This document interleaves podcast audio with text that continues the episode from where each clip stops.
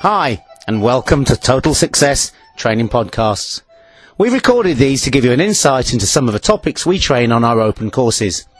Each of our podcasts have been recorded from an actual training course or seminar, so you get a chance to hear the interaction we have with our course delegates. How we lead, discuss, teach, question, and interact in a live setting. Our delegates always comment that our courses are both informative and fun. In each of our podcasts, we'll show a small extract from one of our courses, and you'll soon realise that we teach practical skills that can be incorporated into your day-to-day work immediately. If you like what you hear and would like more information about our training courses, or would like to book one, please contact us on www.totalsuccess.co.uk.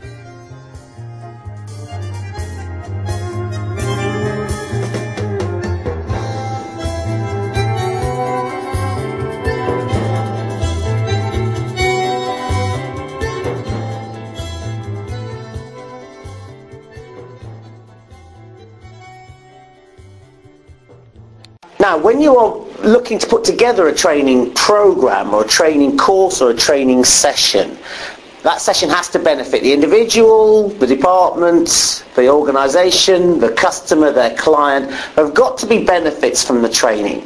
And when you are actually looking at introducing training or selling the concept of training to others, you need to be clear about those benefits.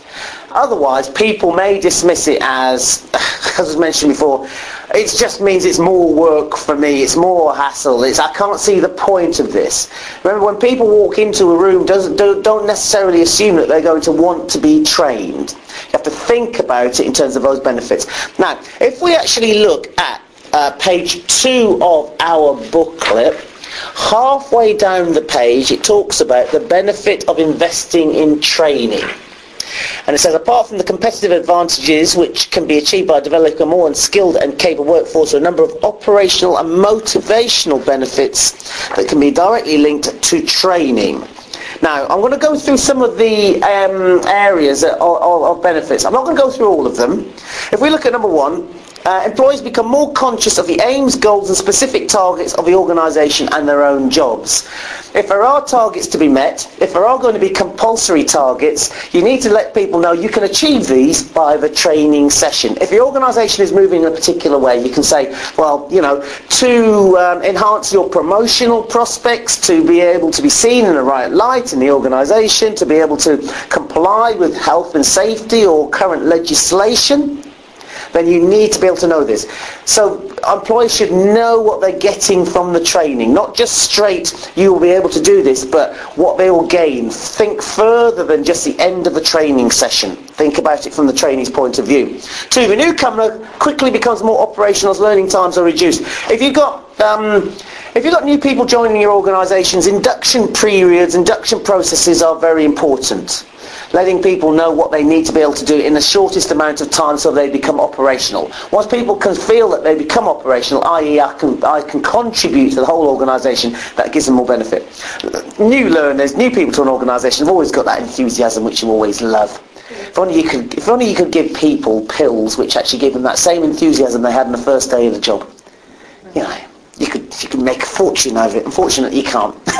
Three, more effective working methods and techniques to further a better way of working. Uh, you have to keep training and keep people learning. And sometimes create a learning environment.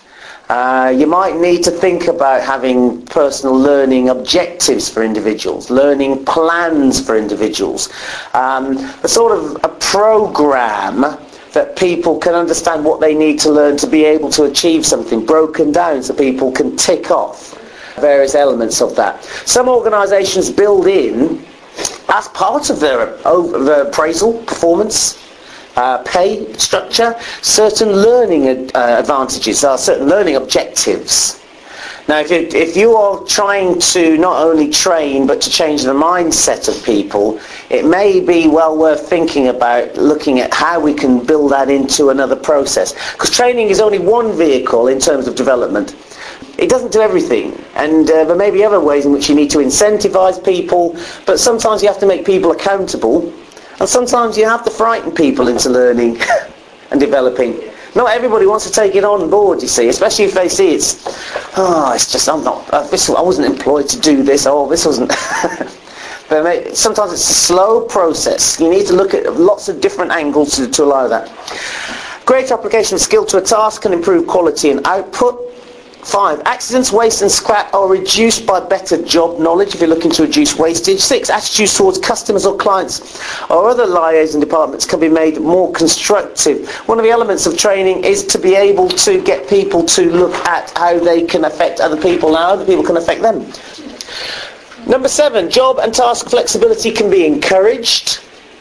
Resources such as computing facilities can be better put to use. Because you, can you see for this, uh, there There are lots of different advantages and benefits of training.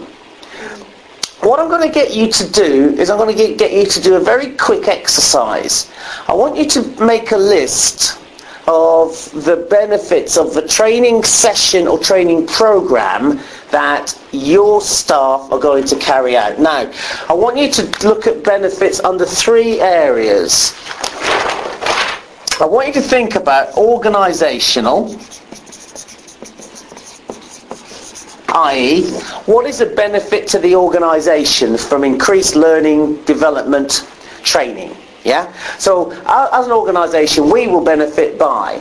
Now, it could mean that we exploit different markets, we become more profitable, we uh, get through these difficult times. You know, remember, without the organisation, there is no job. people need to realise that you know their part to play in the organisation, how the organisation moves forward. Especially if you've got an organisation where um, you know you've got lots of competition, the margins are very very tight. In some of your industries, margins are very very tight. So a 0.1 percentage in increase can make an awful lot of difference. Don't be afraid to think of what we call departmental. How will the, your individual departments benefit? Your colleagues, how will it help them to uh, benefit from the training? Departmental and organisation can also be customers as well. Don't forget your customers outside of the organisation. Because if people are learning and developing and expanding upon their knowledge and application of uh, practices within an organisation, it will help the customers as well. The last one, slightly more difficult, but it does take some thought. Think about the individuals themselves. Now, within individuals, you are talking about, let's, let's say, does it make the job easier? Does it make it more productive? Will it enhance their skills? Will it make them more likely to be promoted? Will they get greater quality, job satisfaction? What are the key individual benefits that people will gain from the training? So we need to be able to think of these three areas here. Because if we are talking about, as we mentioned earlier, about the outcomes, selling the outcomes to a group of people, then the, the individuals within a training session, if they can buy into the idea of a training, it makes your job much easier. Then what we need to be able to do is train it in a way which keeps that interest going. But I'd like you to take a piece of paper and I'd like you to think about those three areas of benefits, organisational, departmental and individual. It's what we call the triple whammy of selling an idea. Now you can do it in your notepad, you can do it on a piece of paper, but I'd like to spend two or three minutes and then we will discuss. Thank you for listening to this Total Success Training Podcast. We hope you enjoyed the extract and have taken away at least one technique that you'll find both useful and valuable.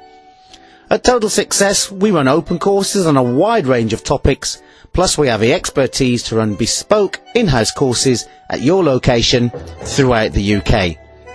We also sell training packs that contain full course instructions, a full set of PowerPoint slides, a copy of a delegate manual, and all course activities. If you'd like more information about our training courses, training packs, or would like to book with us, please contact us on www.totalsuccess.co.uk.